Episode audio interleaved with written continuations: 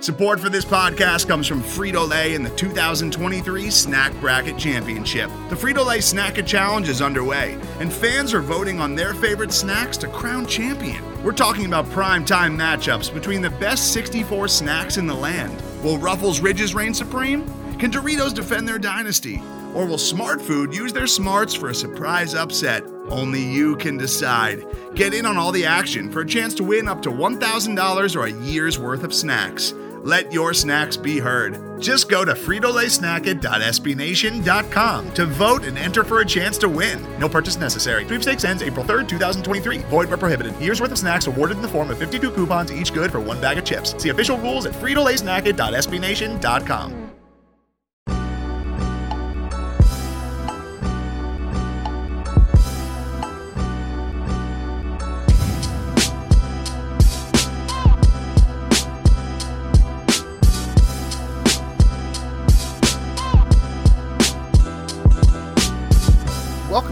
to the Longhorn Republic, your source for Texas Longhorn news, sports, and opinions with a bit of snark built in. We are a podcast of Burnt Orange Nation, and you can find more great Texas Longhorn content over at burnorangenation.com. If you like what we do, please leave us a rating or review on Apple Podcasts. It helps get the show out there. Share this with your friends wherever you found it, whether it was Apple Podcasts, Google Podcasts, Stitcher, TuneIn, Spotify, anywhere where you find fine podcast content. You can find Kyle and myself. Connect with us on social media at Longhorn Pod on Twitter. You can shoot us an email, longhornrepublicpod at gmail.com, or you can follow us on Facebook and Instagram at the Longhorn Republic. My name is Gerald Goodridge. I'm your host this week, like I am every week, and I'm joined by the commissioner of the Super League, Kyle Carpenter. Kyle, how are you?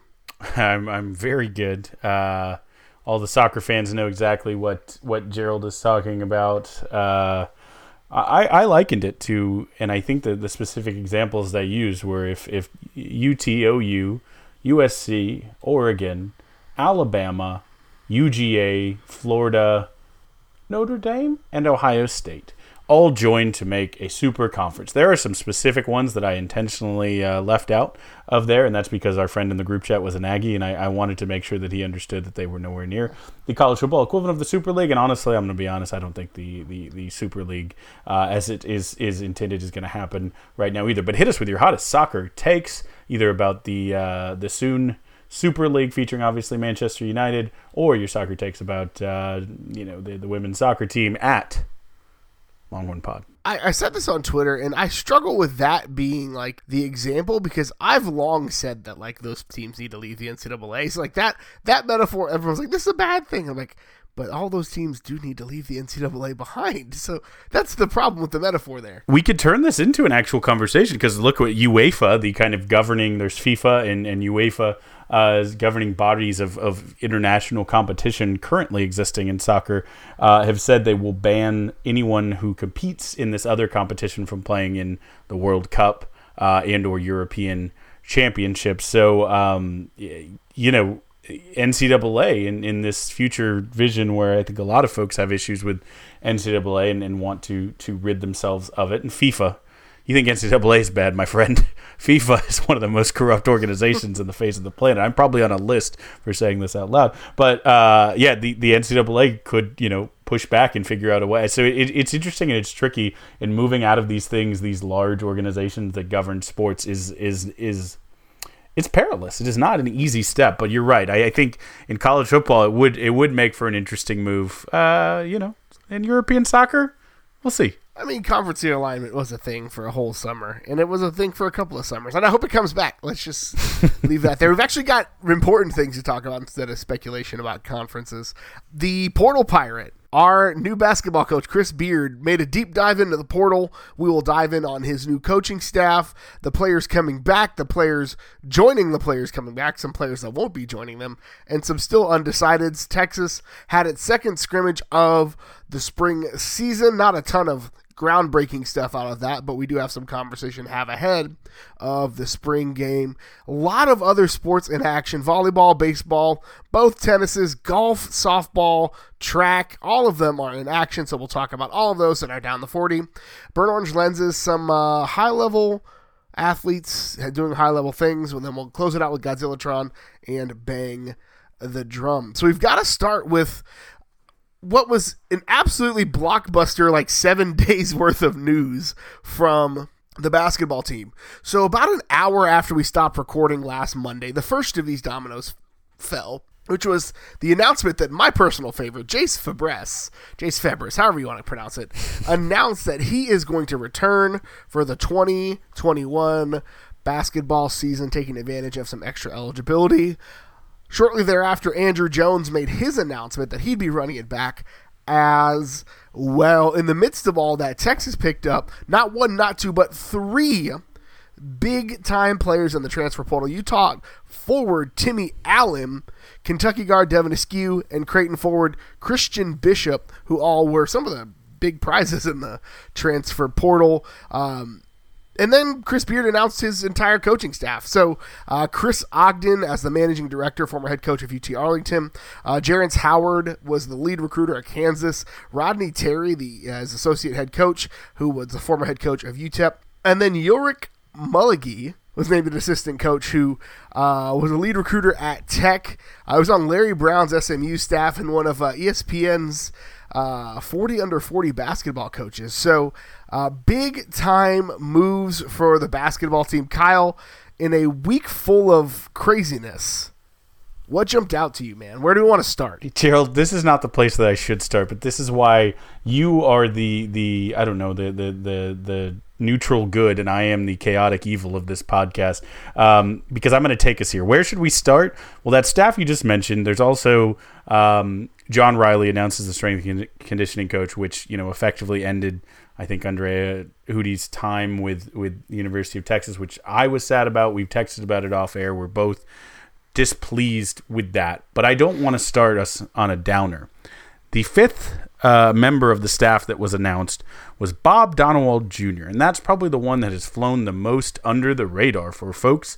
Um, no one's really talking about that because you're talking about some of the elite recruiters in the country. Guys, I beg you, I pray you not to sleep on Bob Jr., Mr. Mr. Donewald Jr. Of course, his dad, Bob Sr., um, a longtime MAC head coach uh, known in the Midwest. Uh, junior um, played his college for his dad at Western Michigan, and then has just literally been everywhere that you could go in basketball. Um, he coached for the Leicester Riders and Derby Storm in the BBL. That's the British basketball, and also the Greater London Leopards, Leopards in the British Basketball League and then came to the NBA. He's coached for the Hornets, um, both Charlotte and New Orleans variety, the Cavs, um, and then he decided to go a little bit uh, abroad. He went uh, to Brazil and then Ukraine, came back to UAB for a year.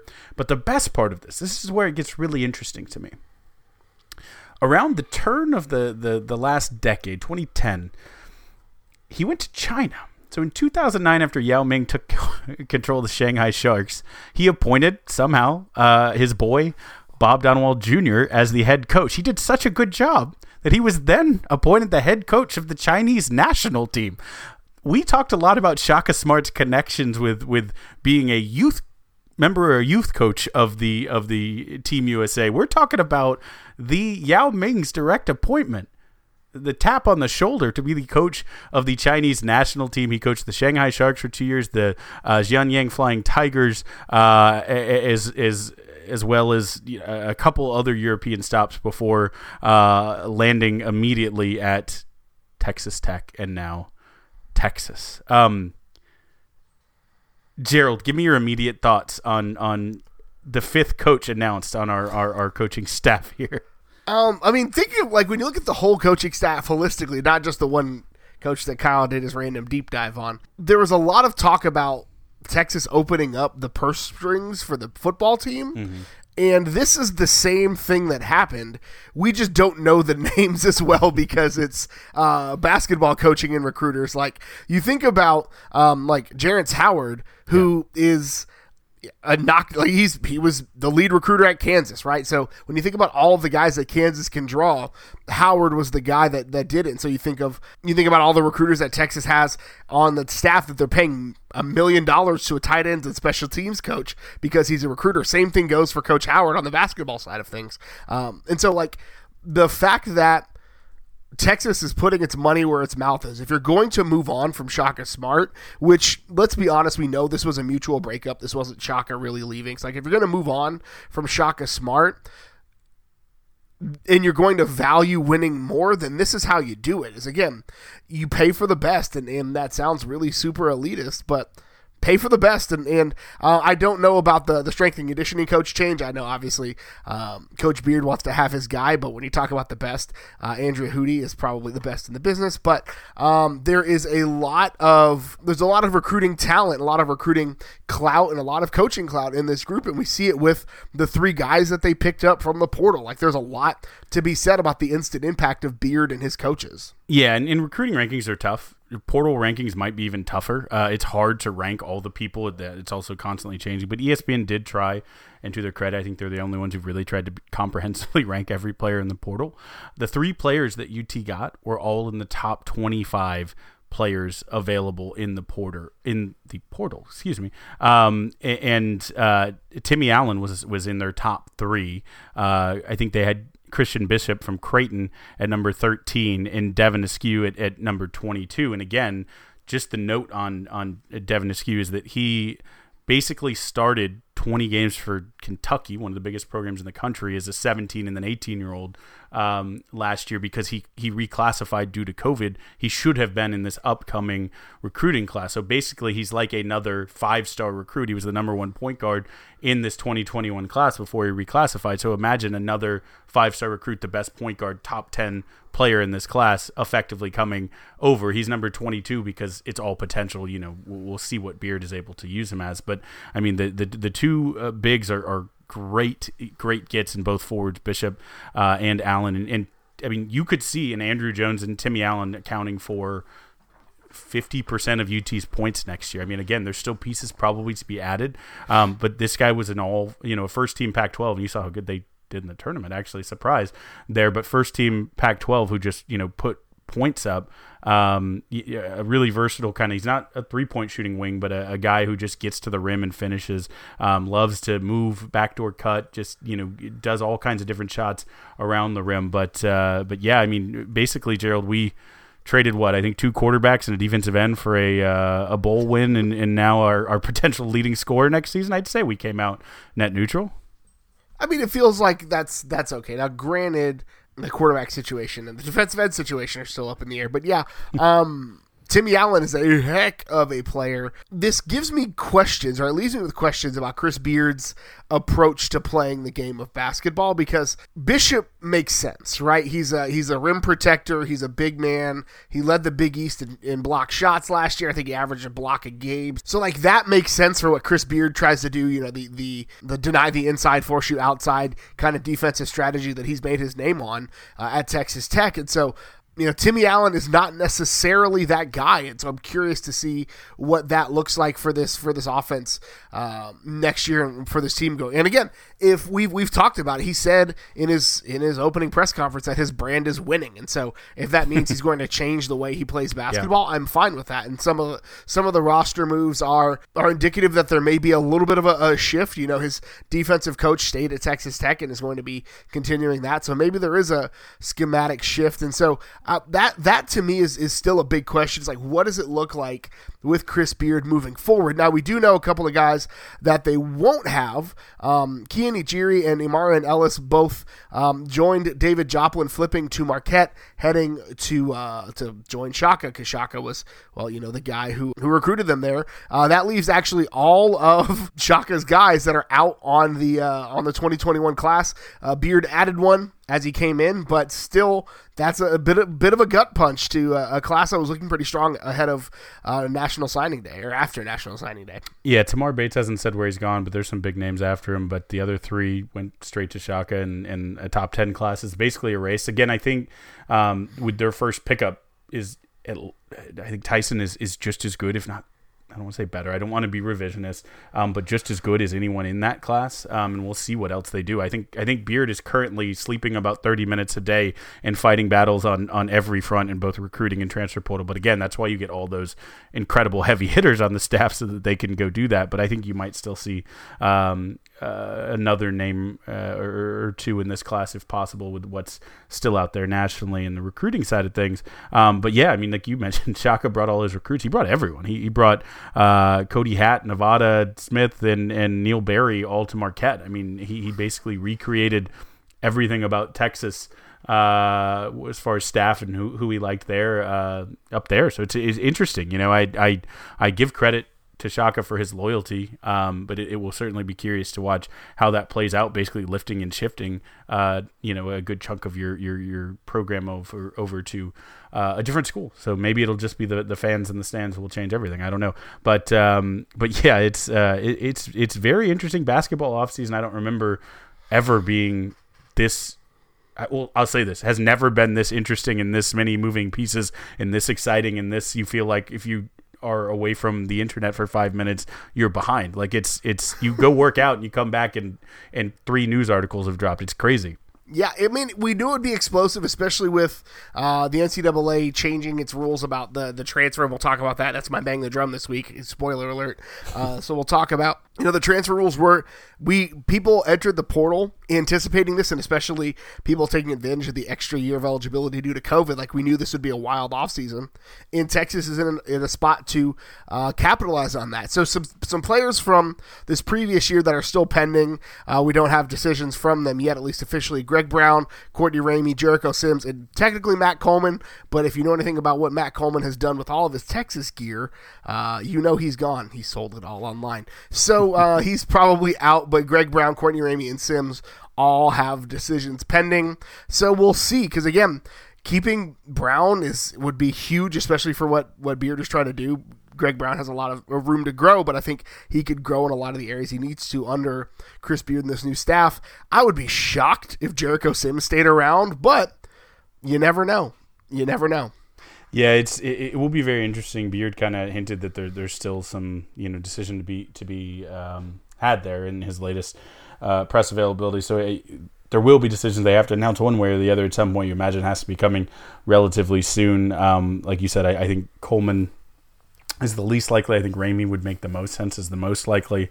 Um, but again, it, it's going to be different. It will affect who they're going after in the portal, how they shape the offense. Beard basically said this is all recruiting 100%. He's not thinking about the schemes, who's fitting where, whatever. It's just getting the pieces. He said that like making the basketball team out of it and how they play and what they do, that's the fun part, which I kind of like that that that thinking, right? You get it and then Gregg Popovich, I've said on this podcast many times is the greatest coach for multitude of reasons, but in the history of basketball and the reason forefront to that is understanding what you have in front of you and molding that into something and not being so, you know, rigid in your system and people have to fit because this is what I do, but understanding your people, A, what motivates and drives them, and B, understanding how to get the most and maximize that talent, even if it's completely different than what you did the year before. So if Beard's going to show a little Popovich in that in that sense, get the get the, the the best, brightest, sharpest, most upside talent guys, knowing what he can you know squeeze an extra ten percent in the hundred ten percent out of these players, and then kind of shape his system. I'm curious. I'm curious to see how that plays out. But uh, I think the the returning Longhorns, the two that are back,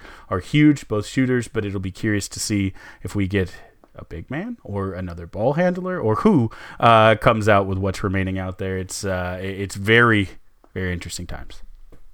Absolutely, and, and, basketball recruiting is kind of like high stakes, like craps almost. Where you kind of roll the dice on super talented kids that'll be there for a year. Uh, I'm interested to see if, if Beard can get some some some tenured guys uh, that are not kind of your your I'm going to jump to the league type folks. But again, a lot of these guys are coming to Texas to increase their uh, weekly, week in, and week out cachet. So hopefully they can make a name for themselves and get drafted. So we'll see. Uh, there's still again a lot of a lot of writing to be done on what the roster is going to be like next year, and uh, there's a lot in the portal. There's still some guys out there, and we'll find out what that looks like in the coming weeks. So Texas wrapped up its second scrimmage of the spring this past Saturday. And Sark, after the game, said, You know, we improved week to week. We knew what we wanted to improve on player wise and unit wise. We're not where we need to be yet, but we knew this would be a big week developmentally. He called out some specific guys on, on both sides of the ball, but, but talked about what the, uh, the spring game is going to be. And he's kind of creating a game like atmosphere because he wants to see what the guys will look like and react to in a game situation. So there'll be two different teams. He feels like this the scoring is always weird, and I agree when you have like off you know first offense against first defense and then second offense versus second defense. Like it always gets super weird. So it's going to kind of be a draft situation but just to see get the guys out there having fun. And so Kyle what I want to ask from for you as we talk about the spring game is what's what's one thing you're going to be watching for just to get a, to get a, a, read on, to get an understanding of, to feel out prior to an, uh, an off season where Texas is going to look to solidify itself to make a run in the Big 12. Well, look, I'll say this: I, I, I, first and foremost want to watch the game and then read the injury report after and see no one on it. Right? Everyone get out of here healthy. Be knocking on wood, rubbing rabbits' feet, praying to Jobu. We'll do whatever needs to be done. But uh, yeah, I, I really want everyone out of here healthy. But what we've been seeing from uh, the videos they're releasing and what we're hearing is they're, they're hitting. I mean, they are coming out and, and doing full contact. And, and you know, the, this isn't even with your, your running backs with Bijan. We've seen uh, Schooler, you know, chase him out and, and lay a hit on him. And, and we've seen linebackers hit and, and receivers coming across the middle or, or, you know, expecting to get hit. And I like it. I, I like the intensity. Um, obviously, uh, I will be I will be curious because you know spring in my opinion, I think in a typical year would favor the offense, right? You you have um, you know it's easier just to, to, to line up schoolyard, play jackpot, and make some things happen. Um, we have you know a good running back coming back. We're vetting in some new quarterbacks. We know what we have at receiver, but we're waiting to see who steps up. Um, so I am curious to see that, but I'm also desperately curious to see how the secondary um, linebackers, sure, and coverage as well, but really how, how our, our secondary lines up. A, who the playmakers are going to be, that matchup of, of who our receivers are and who the playmakers are on offense and who's going to try to stop them and take that away um, on defense. I mean, Jerrin Thompson has basically been looking like the starter at safety and then a guy who's takes some leaps up and a guy I'm really, really excited um, about. Josh Thompson is a guy who you've been hearing just a ton of buzz coming out of camp. Um, he may have a hammy issue where we'll see if he plays um, in the uh, in the actual spring game, TBD, but um, has been a guy who's just been moving up the respect of, of the new coaching staff uh, a lot. And then again, on, on the offensive side of the ball, who is the receiver? It feels like there's a lot of Whittington talk um, and, and respect going on there. Um, I, I still, you know, am, am, very curious about what a fully like realized, you know, uh, Jake Smith, Josh Moore duo looks like with those guys interchangeable running uh, routes where they're crossing through each other. And, and again, the quarterback's being able to get the ball on the hands of those receivers. I think Kelvontay Dixon is a guy who we like the ability to take the top off. I mean, there's just there's there's a lot of what ifs, and I want to see who steps up because Sark put it kind of nicely. We'll, we'll, talk baseball later, but he said, you know, there's there's home run hitters with it who just go out and, and hit home runs and and you know bat two, 200 and then you have guys who hit singles and doubles uh, and hit 350 and, and, and you have to have a balance of, of, of each of those and you can't say you just like all of one versus the other. So who's gonna be our home run hitters? And, and, and, and can we find the ultimate unicorn of a home run hitter who could still hit 400 you know the aka the Ivan Melendez of uh, of the the receiving corps so that's what I'll be watching. Two of the units I'm going to be watching really closely are still kind of a work in progress because offensive line, obviously that's what I'm going to watch. That's what I always watch. But like Kerstetter being out with the injury and still rehabbing, you don't necessarily know what that group is going to look like. But you can probably get an indication of who the other four guys are going to be at least. Um, where I'm, I'm really excited to see what Jake Majors looks like out there because from the videos that we're seeing from practice, mm. uh, dude is playing way, way, way above what a what a redshirt freshman should be playing at, especially um, as far as body control and creating seams and things like that, using his body subtly to make uh, plays happen. So I'm really excited to see him. Um, receiver again, there's still a lot to be left. We know that Troy Omeire is still on the hmm. mend. He's not still full contact. And then uh, if you're following recruiting, there's a Michigan wide receiver that may be joining Texas that would somehow jump to be the fastest guy on the team instantly when he gets here. So uh, we still don't know what the receiver room is going to look like. But the what I'm really, really wanting to see is what the offense looks like. The offensive line looks like schematically. Because Sark called it out after the the the second scrimmage is that there's a lot that they put on the offensive line as far as protections and coverage and shifts and communication, and that's really where that this unit has to grow. He said, and so um, there's been a philosophical change from that point, as well as a philosophical change from like body type that where um, the previous regime had more slim guards and, and uh, bigger bodies on the outside. Now that's that's reversed, where you saw the guys who were presumably playing guards all bulk up to like 325, 330, and the the center or the the tackles are down to 300. So I'm curious what that looks like from a schematic standpoint. I think linebacker is still a a, a question. Mm-hmm. be it just it's going to be a question until we can finally get a get away from the the ghost of DeGabriel Floyd, where Texas can finally get some depth there. There are a lot again looking at and seeing what Tyler Owens if he gets some snaps at linebacker, what he's going to look like, because that's a move that you and I have been advocating for, and anybody that really knows uh, what Big 12 football has been advocating for for the last two years. And so I'm curious to see him as well. That's something that I might have an eye on.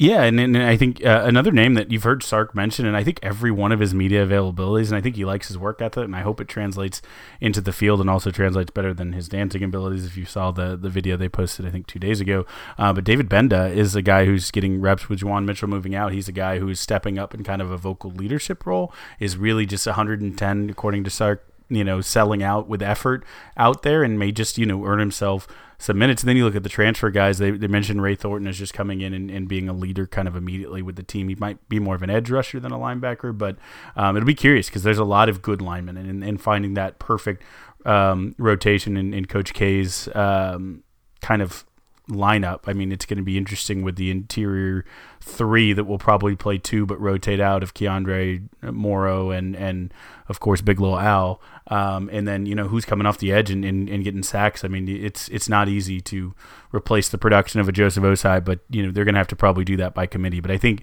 you know when you talk linebackers, you also talk defensive line as kind of the unit and and, and how they're going to do things. So I, I, think you're, you're spot on, and I'll just piggyback and say if you're watching that, I'll watch one down and I'll watch the the, the big guys up front. Um, you, you watch the offensive line, I'll watch the defensive line. We'll cover it all. Sounds good to me. So, Texas, again, they're going to be like picking teams and playing a game, which will be fun. But the spring game is on Saturday at 1 o'clock on Longhorn Network. You can check it out. Kyle will have Kyle and I will have a recap of that for you on your podcast feed on Tuesday. Today's episode is brought to you by Cars.com. With over 2 million vehicles and 50,000 more added every day, Cars.com will match you with the perfect car for you, your budget, your life, your style. And if you're ready to say goodbye to your current car, Cars.com will get you an instant offer to cash it in. Just start by entering your license plate and get matched with a local dealer who will write you the check. So whether you're looking to buy or sell, just go to Cars.com. It's magical that brings us to the part of the show where we do a whip around coverage of all the other incredible things that are happening on campus and we down the 40. So the big news, I think, a couple of big news on this on the top end. Number four volleyball swept Wright State. We figured that would happen, and then beat Penn State, number 13, and number 5, Nebraska, both 3 1 to move on to the Final Four. When they played Penn State, it looked a little. Um, a little dicey early. They blew a they they gave up like a two six to one runs in that first set to to fall behind uh, one nothing and then won three in a row. Uh, Nebraska was hotly contested every, but they they came out on top three one. Three one doesn't give a true indication of how competitive and how tight that was. I until they until they pulled away, like they were up four, they were like up like twenty to sixteen in the final, what turned out to be the final set, and that's when I finally like unclinched. that's really for me where it was like I, I sh- you can't put anything past that Nebraska team. In, in, in home court Nebraska, right? I mean, they they had the advantage. I think that they said it a couple times on the broadcast, but there's never been a a um, an NCAA tournament played in Omaha that Nebraska wasn't in the Final Four. This would be the first time that they didn't make it to the Final Four, and most of the time they make the championship game. They're very good, and they're very good at home. Um, this was a tough set of this is a tough 24 hours basically for uh, Texas to go through two really good Big uh, Ten teams. Right, Penn State is one of the most talented teams in the country. They haven't put it all together, but just their roster has so much talent. So when they got through that one, I thought, you know, there's that quick turnaround going to pull them down with with Nebraska. But I mean, there were a couple players who just played out of their skull in in this one. There was multiple players. Um, obviously, Logan Eggleston is the star, and she was incredible. She followed up 22 kills and eight digs with 18 kills, five blocks, four digs and, and, a career high five aces just to, to get serving. Um, they they really tried to get Nebraska out of their rhythm by you know serving kind of heaters, only heaters uh, them. That led to some some more serving errors than we see from UT. But uh, Skylar Fields has been so good, and when we think about Logan Eggleston and we say. I think it's if, if you if you have any interest in Texas volleyball and you don't skip this part of the podcast, you're aware the Big 12 Player of the Year, a, a very very likely I'd say probable All American potential to represent the U.S. national team, likely um, is one of the best players in in the country. The, you could say the world right now, right? So you ex- I hate to say it, but you expect that elite and greatness from her. Skylar Fields is a sophomore. And she is getting better and better and better and better. And you look at Nebraska, who always has big, just outside hitters who who are incredible, and just the size that and, and, and force and power that UT had from from their outside pins and and, and, and even their, their middle hitters, um, they just looked like a physical another dimension that UT had that, that Nebraska did. Nebraska was great. They they when they got in their sets and even you know our arch nemesis Lexi Sun who left us. Mm. And we're still kind of mad about, but uh, you know they have they have talent all over. Yeah, I know, I know. They have talent all over that team. Um, they could that that could have been a national championship team. And and so the fact that it with adversity having to play two really good Big Ten teams in back to back nights, and Texas came through winning three one in both of them. Makes me a little bit tingly and a little bit giddy, and I think that that slight nauseating feeling of optimism is creeping in, and, and I don't like it. That felt like a national championship game. The way those two teams were playing, and it's really unfair for Texas to have a front line that features like Eggleston Fields and then Asjia O'Neal, right? Like and, and Brionne Butler. O'Neal, let's not like Breon, yeah, yeah, Brionne Butler. Yeah, sorry. yeah. Breon, Brionne Butler is going to do. Uh, she she spiked it into a girl's face in in toward the end of the Nebraska. Like it just felt like it felt like the the judge laying down the gavel, like this is your sentence, and it's going off of your face, like they sentence you to death. Um, but like Asjia O'Neal was like a yeah. massive highlight in that Penn State game. Yeah. Um, for her the defense that she plays, and she's just a really instinctual hitter. Like, and so it was just impressive watching that front line operate and hit from all over. And you talked about the the the the service errors, and it's a it's a weird situation with the service errors, right? Because Jerritt Elliott, you know, he said, "Don't worry about the errors if we get aces," mm-hmm. but they were they had like a you know a, a one to three aces to errors ratio in that those last couple of um, those last couple of matches, and so it's it's almost like you think about like a, a gunslinger in the old west pulling off their trigger guard to, for a faster draw. Like, is it worth it if you're going to shoot yourself in the foot three times, you know, every three times? And so that's. But again, we we don't have national championship trophies. Kyle, we don't have national player of the year trophies. Correct. So Jerritt Elliott knows more than we do. Yes. Like, giving away nine points in rally scoring is a big deal. Yeah, yeah, I, I completely agree. And and uh, the one thing uh, I will say is is um, we talked about the bigs. I, I, I, we didn't talk about Molly Phillips, who, who, even like to have someone like her who can pop in and, and be elite and then pop right back out. Loved it. Um, but you know, I thought Jenna Gabriel was just un, unreal. Um, and and she she all of those hitters that you have, she is the point guard to put it in basketball terms, but the linchpin that sets up how they're going to attack time and again. Um, and and I really thought um, so. Morgan O'Brien was a like a a very good Big Ten player at Illinois. She was a transfer this year, um, defensive specialist. She hadn't got to play her old Big Ten foes all season. Well, um, we can report live on air that after playing Penn State and now Nebraska, they will be playing their third consecutive uh, of the Big, Big Ten's murderer, murderers row uh, as she and the Longhorns get to take on again the third consecutive Big Ten team, number one uh, Wisconsin, on Thursday. Yeah, they that another game, another match that felt like it could have been a national championship was that Wisconsin Florida. They won all five and they battled. Man, it was nuts. But yeah, Texas will take on number one Wisconsin on Thursday evening, and you all better tune in. If you listen to this podcast, you love more than just football, so you better tune in. Number three, baseball goes two nothing over Nevada and then sweeps Abilene Christian, pushing the win streak to thirteen games. So a four to three win on Tuesday and a six to five win on Wednesday over Nevada. Which Nevada is a scary good team, uh, really, really good. Uh, Texas's starters kind of struggled. Uh, the midweek arms weren't weren't where they needed to be, but over the weekend, Texas exercised some demons against Abilene Christian. Um, eighteen nothing on Friday, three to one on Saturday, and then they called the game early on Sunday because Abilene needed to drive back to Abilene, eleven to one in seven. Uh, I, I joked that, that they outscored him thirty-two to three, which was you know the inverse, I think, of the turnover numbers in the basketball game. But the the Friday night game against Abilene Christian, coming off of one of the like biggest upsets in UT school history when you know a, a top ranked UT team got the Cinderella you know upset of the uh, there were many fortunately to drown out or would have been one of the all time upsets in the in the March Madness uh, just a few months later and what did those players do? Well, by God, they took it personally.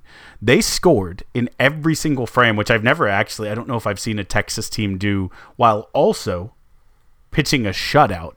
They went just about two runs per inning and 18 to 0 uh, i mean they they looked like they weren't done. They were up like 11 to 0 you know early on and they just wanted more and they wanted more. They they really wanted to rub the dog's nose into it and and it just reminds you that folks you may be tempted and i know a lot of our you know aggie and, and sooner fans listen to this to get just meaning in their life, right? Because they we are the fulcrum of which they balance the meaning of their life off of. Um, but you may be tempted to take your wrist and rotate downward with the horns, and you see here that it always comes back to bite you. So the the the the butt kickings that ensued after that just felt so cleansing and so cathartic and I hate that that, that Shaka had to be Gerald. Correct me. The Soul Stone um, that was uh, that was sacrificed in order to uh, to cleanse and get our baseball championship national championship team um, fully. They had to sacrifice Shaka and his death through his power and energy and spirit gives us the full gauntlet on Ivan Melendez's giant glove to uh, to lead this team that I just assume they've won 13 in a row. We'll never lose again uh, until uh, until Omaha. Coming to you next fall, Kyle's narrative podcast. Ivan Melendez's giant glove. So, so Texas heads down to San Marvelous on Tuesday to take on Texas State in the little midweek matchup before hosting number 24 Oklahoma State for a three-game series over the weekend. You can catch all of that on ESPN New U and then Big 12 now on ESPN. The way that they're relegating Big 12 baseball to ESPN Plus is just absolutely, absolutely atrocious. But on the recruiting side, real quick, uh, Texas picked up a commitment from 2023 right-hand pitcher and third baseman Cole Selvig, who at um, at 16 years of age has a fastball touch at 91. So uh, he also has a curveball and a changeup in that repertoire. Perfect Game has him rated at a 9.5, which on their 1 to 10 scale, with a 10 being a top MLB prospect, he's uh, pretty high up there. So We'll see if he makes it to campus, but at least for right now, it looks good for 2023. Yeah, the the guys who are that good when you when you give those stats, it's like, man, remember when when he uh, committed to UT before being drafted like seventh overall or fourth overall and and skipping college entirely? But hey, come on, Cole. I, I appreciate it. I love it. I love your association with again the best baseball team in the country. Obviously, come on down. He's Wisconsin, right? He's from somewhere up north. Come on down. He is from Wisconsin. We love, love, love to have you. On the hard surface, the tennis team decided to hoist a couple of championship belts this weekend, with number two women's tennis sweeping the TCU Horned Frog 7 0 to claim the Big 12 regular season title, their third consecutive conference title. Got a Jordan 23 of them overall. Their only loss of the year coming to number one UNC men's tennis had a 4 1 win over Texas Tech, so they can claim their share of the Big 12 title as well. They're actually tied with Baylor and TCU. Second consecutive one for the fellas, 22, one behind the ladies overall. Absolutely, and both teams will uh, ended up claiming. I think they went to the uh, the ITA rankings as the tiebreaker. I love Big 12 tiebreaker rules. They went to ITA rankings uh, for the tiebreaker. So UT men as well, even though in a three way tie, got the number one overall seed for the Big 12 conference tournament, which means both teams will get a bye uh, in the first round this weekend of the Big 12 tennis conference tournament taking place in Waco. Number 16 women's golf started their chase for their fourth consecutive Big 12 title Sunday. Not going as well as we'd hope after a couple of rounds. They're sitting at fifth overall, seven under. Oklahoma State is just absolutely on a tear. Uh, dropped an 18 under in the second round. Now they're 16 strokes ahead of everybody else. So they may be on pace to set a record, but we'll see how it works out uh, over the coming days. No, they'll never catch Texas in that 2019 team. 37 strokes uh, to their next closest challenger. But that type of uh, Big 12 tournament propels the team and, and makes me think Oklahoma State might have some national tournament implications. But that's okay. The men will uh, compete next week in the Big 12 uh, conference tournament as well. But hey, there's still still still a little time for the ladies to, to get back up in there. I think they can maybe get to a second or third place finish. They're just a couple strokes off the rest of the pack in some sad news, uh, number seven got swept out of the entire series against number one Oklahoma. They got run ruled in all three games, which is just on a team that's that's on 13 i think run rules on the season um, not putting up i think they put up what like five total runs all weekend which yeah. is just not not great patty gasso said at the head of the season that this might have might be their best team of all time and she would She's had a couple of really good ones. Um, and I thought it was bluster, but watching them this weekend, like she she might actually be telling the truth. I was all ready to call her Petty Gaslight, but no, she uh, Patty Patty Gasso again. If you're not familiar, the OU uh, women's softball coach is uh, is got a an unreal one. Like te- Texas came in softball came in on a 10 game win streak into this. So they were they were just on a roll on fire. And again, they did they weren't I hate to say it, they weren't close in any of these. Lick your wounds, rally from it. The season ain't over. You're still a top ten team. This is not the end of anything. You um, may not win the Big Twelve, but that doesn't mean that you can't uh, you can't get a crack at them. You know, uh, beat them beat them in the national championship game, and then and then who really wins? Here's the thing: try to get on the other side of the bracket from them. Hopefully somebody else knocks them off. Like I'm not I'm not ashamed to say that if somebody else beats them and Texas hoists a, tro- hoists a trophy, I do not care in the slightest bit. Like I don't care. Somebody UCLA beat them, do it. Oregon beat them, do it. I don't care. Like get them out. Like they're just again. I overstated how many runs they scored three runs yep, yep, on the weekend 11 1 10 to 2 and 9 to nothing all in five innings golly it sucks. So, so they will also uh, take on Texas State in a midweek matchup before hopefully getting back to the swing of things against Kansas, keeping Texas's uh, Sunflower State shutdown running.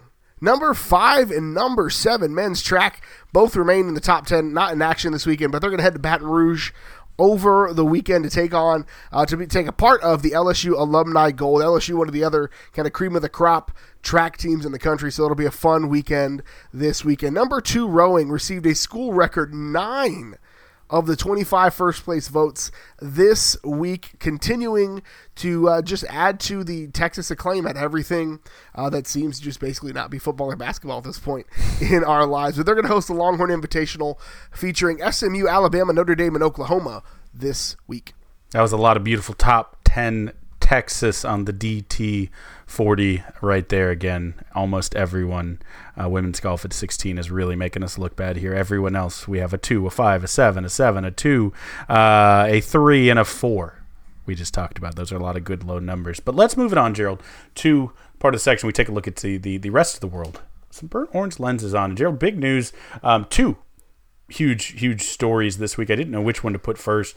I'm going to take my sentimentality and, and lead with with this one. Um, but uh, Lamarcus Aldridge, a, a, a Longhorn great, um, a a player. I would I would argue one of the most kind of unlucky and and underrated. He's all the uns, undulated. No, not really, but un, un, underrated, underappreciated stars of his era. I don't think he ever really got the credit because he never won the championship, but uh, just ends a, a really wonderful, really um, close a couple times. Again, you're a I'm a Spurs fan, I will admit that, but a Zaza Pachulia cheap shot away from dethroning the the unbeatable uh, Warriors en route to a a a Spurs championship with that Kawhi team and potentially another dynasty. There's all kinds of things that could have broken. Does does he you know get one more piece? Does Brandon Roy not have injury issues and that Portland team is able to to get a run uh, with with the pieces they have?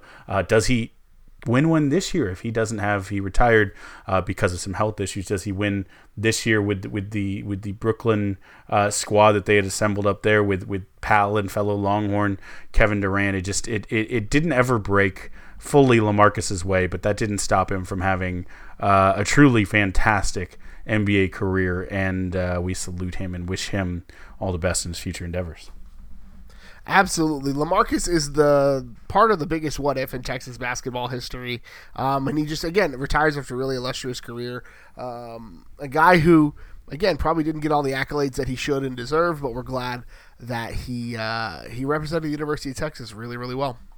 Yeah, and, and, and uh, just specifically, it, it, was something that he had earlier in his career, and I remember, I think we've talked about in this podcast, but he had an irregular heartbeat, um, and I think he had an, an, issue early in his career with the with a heart arrhythmia or something related as well. So it was something that you don't play around with. He he was he said it's it was the, the scariest thing he's ever experienced. So it, it, that was kind of what uh, what called the end to it. But the sad thing is, he was he was basically three games, two games from from the twenty thousand uh, point career point milestone, which is like you start talking about um, Hall of Fame. There has never been a single player who scored twenty thousand points in the history of the NBA who didn't make the Hall of Fame.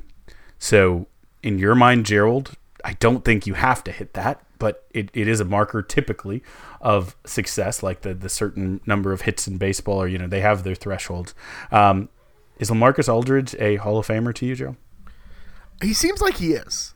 Like it. Uh, that's just not just with my burnt orange glasses on because the burnt orange lens is right. But he feels like a guy who, in an era that's been defined by uh, the game changing, he feels like he was kind of on the front end of that, where you saw your big men get a little bit longer, a little bit leaner, a little bit more athletic.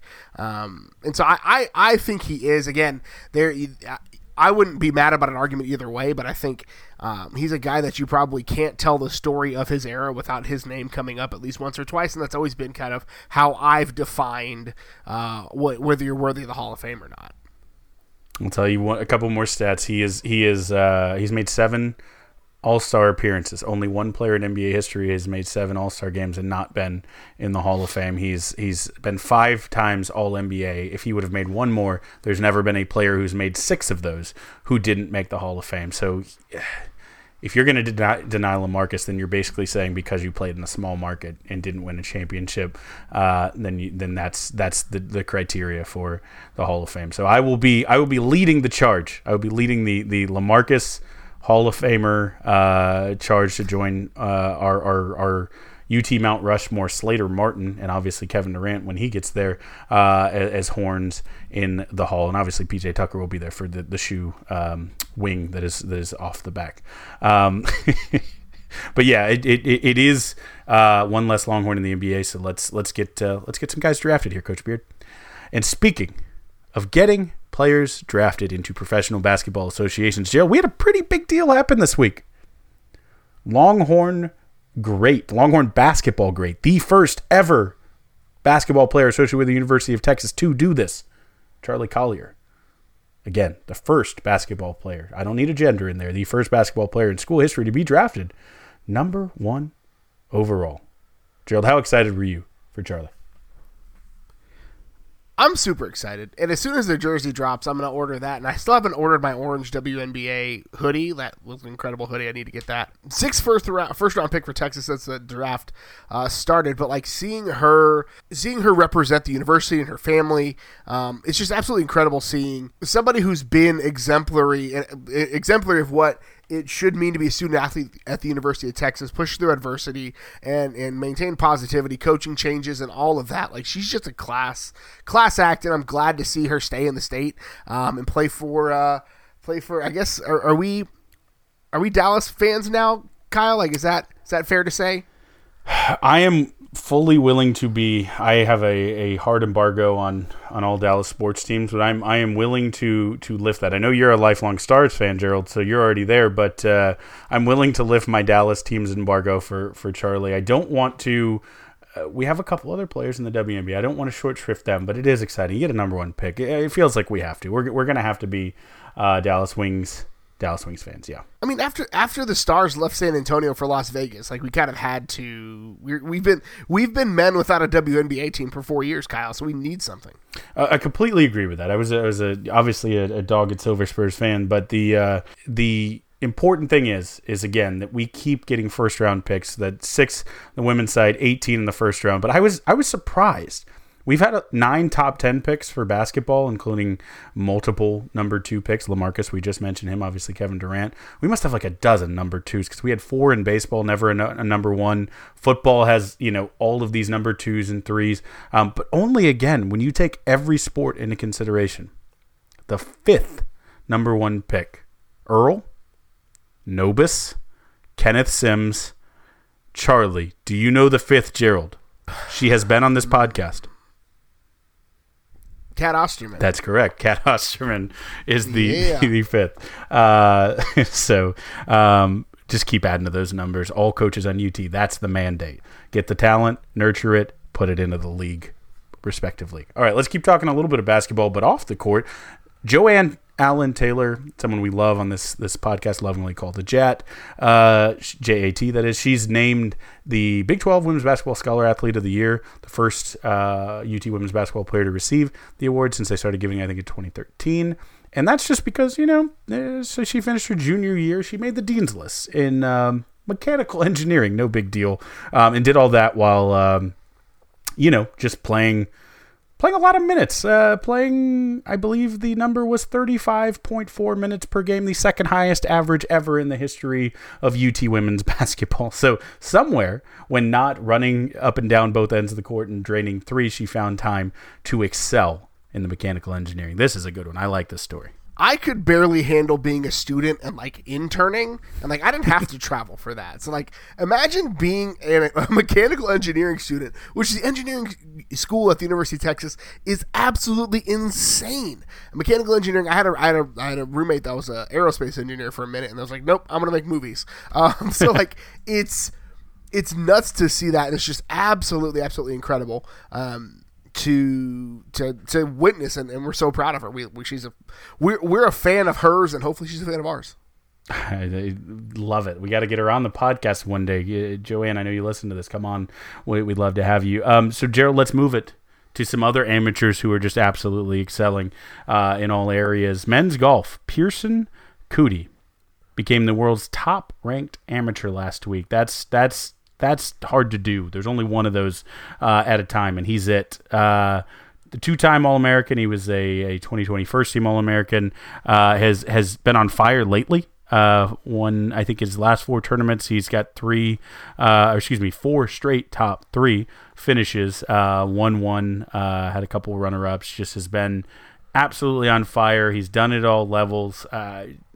UT Golf, whether they win all national championships or not, keep again produce them to excel in the 40, excel at the next level. You'll see a trend here. We talked about Spieth at the Masters. Keep an eye on Pearson Coody in the future. Gerald, how many strokes would you lose to Pearson Coody by? Um, what is the maximum number of strokes that you could take on a on a hole of golf? How about this, Gerald? How close could you get to him on Wii Golf?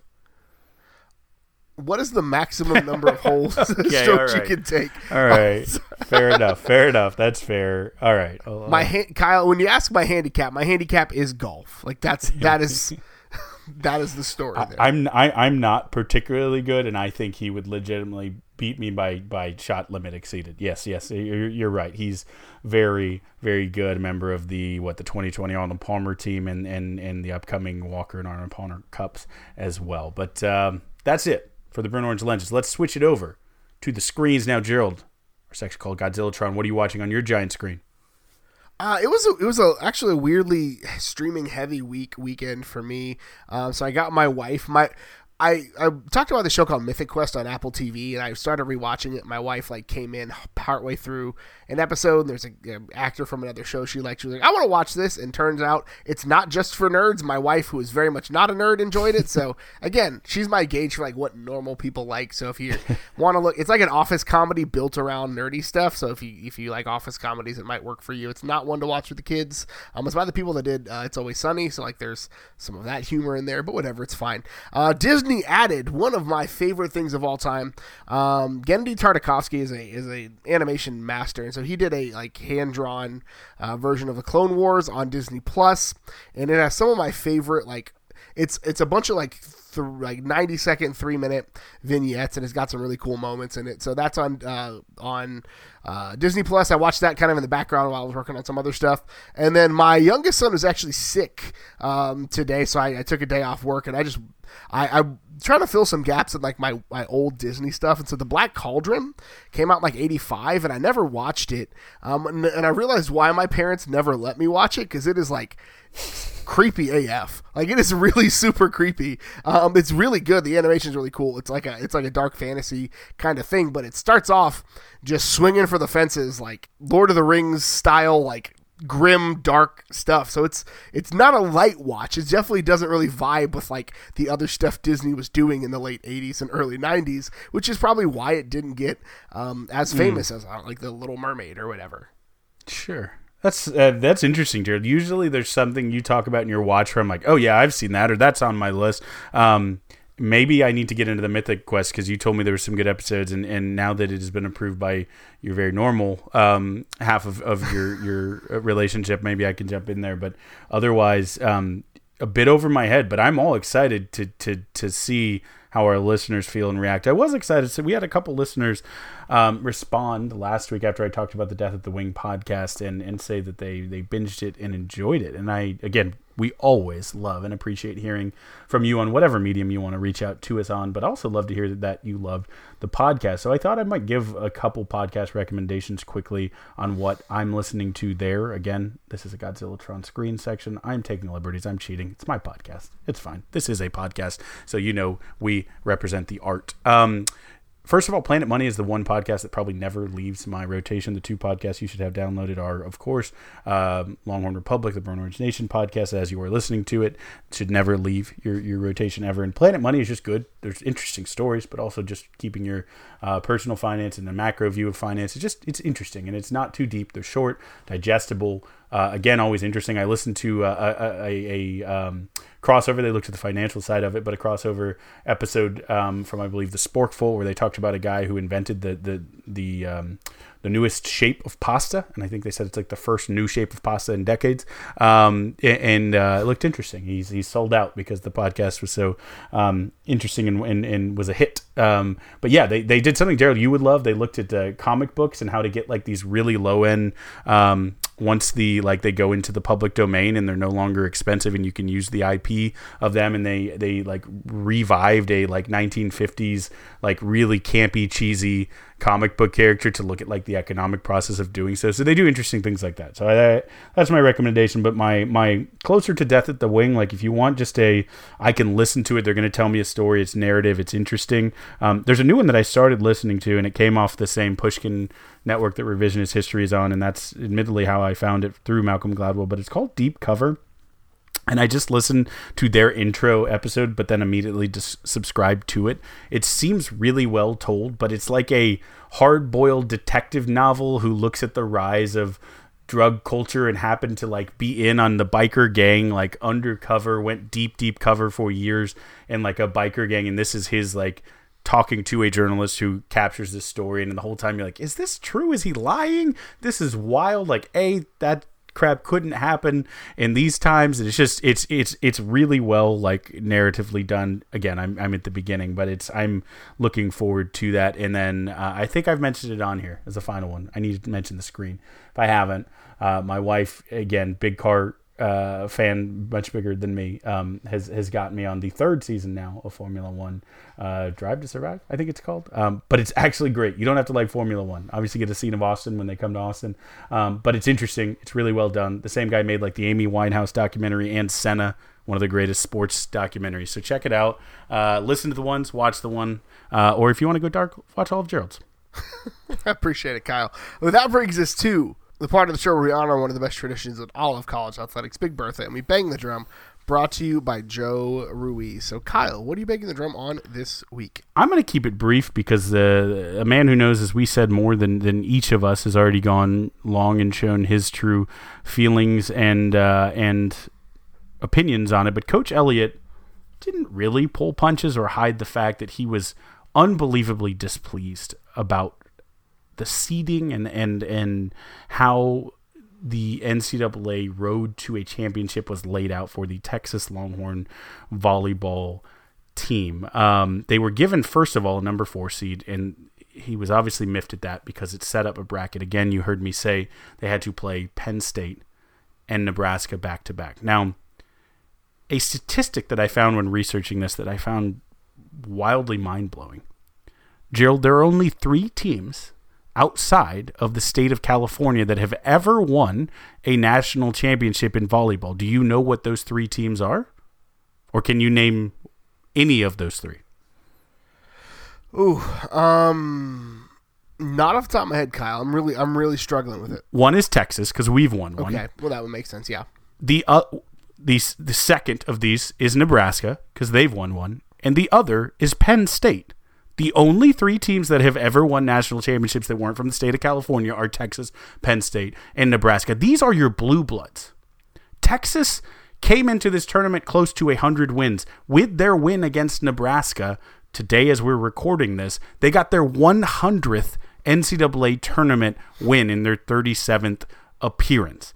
They have won championships before there was an NCAA tournament that existed. They won an NAIA national championship. They have been good for a long time. We think we are the Joneses in all of these sports. We are the blue bloods, but we are undoubtedly one of the blue bloods in volleyball. And somehow Texas was given the you know uninvited party guest who shows up without a tie and is given a, a you know a, a, seat in the back where no one can see them. The fact that they only lost one game and it was a fluke to rice after playing a full season that almost no one else in the country did dropping only a handful of sets the entire season. They had rpi rankings number two. Again if you really want to dock them you put them at number two and they got a four seed. And then again, with that, they now have to play the number one seed, Wisconsin, as their next game after playing literally the two blue blood national powers and one of them on their home court.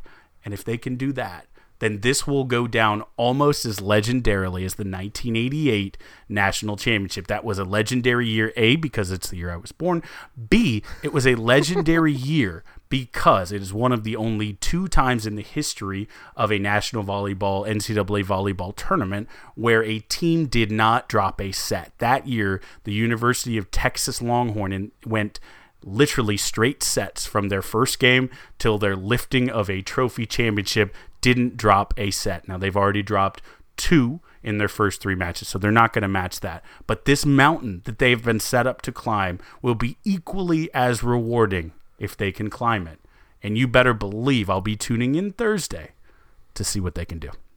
The march to the championship will be well earned this year if they can make it uh, through what is essentially the, the murder bracket. I'm going to go real fast uh, on my bang the drum. I'm banging the drum this week on the NCAA, getting it right once again. They've been doing this more and more often, but they're still pretty trash. Uh, the one time no penalty transfer is looking like it's going to become a reality. And so the NCAA putting athletes first is shocking to me in a thousand and one different ways, um, especially after like what they did to the women's basketball teams this year in the tournaments, and that's a whole other conversation for another day. But the the NCAA allowing this to happen again, there's there there can be conversations about like would the kids be better off sticking it out and gritting it out? Maybe I don't know. Would, would is this going to create competitive imbalance for kids for places like Alabama? Right? Maybe I don't know. Whatever.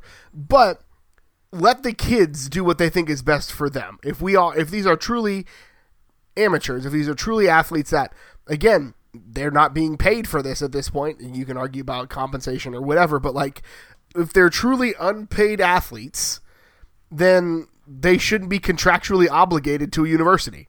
They should be able to freely go at least one time where they need to. Again, there's a lot of conversations to be had about should they stick it out, but there's also research that shows that like grit isn't always great because like mountain climbers that rank highest on grit also rank highest on freezing to death at the top of a mountain. So like there's research that shows both things can be true. But that's all we've got for you this week. Kyle, where can the good folks find you on the internet? You can find me burning my copy of Angela Duckworth's Grit because Gerald just told her to stick that in her pipe and smoke it on Twitter at Kyle Carpenter. You can also follow the Texas Pregamer on Twitter at Texas Pregamer. You can follow me on Twitter at G.H. Goodrich. I'm not saying that grit is not good. I'm just saying be smart about it. Don't be gritty when you should be quitty. Uh, you can also follow the show on Twitter at Longhorn Pod. Shoot us an email, longhornpublicpod at gmail.com. Thank you so much for tuning in again this week. And until next time, hook 'em. Hook 'em. Don't be gritty when you can be witty.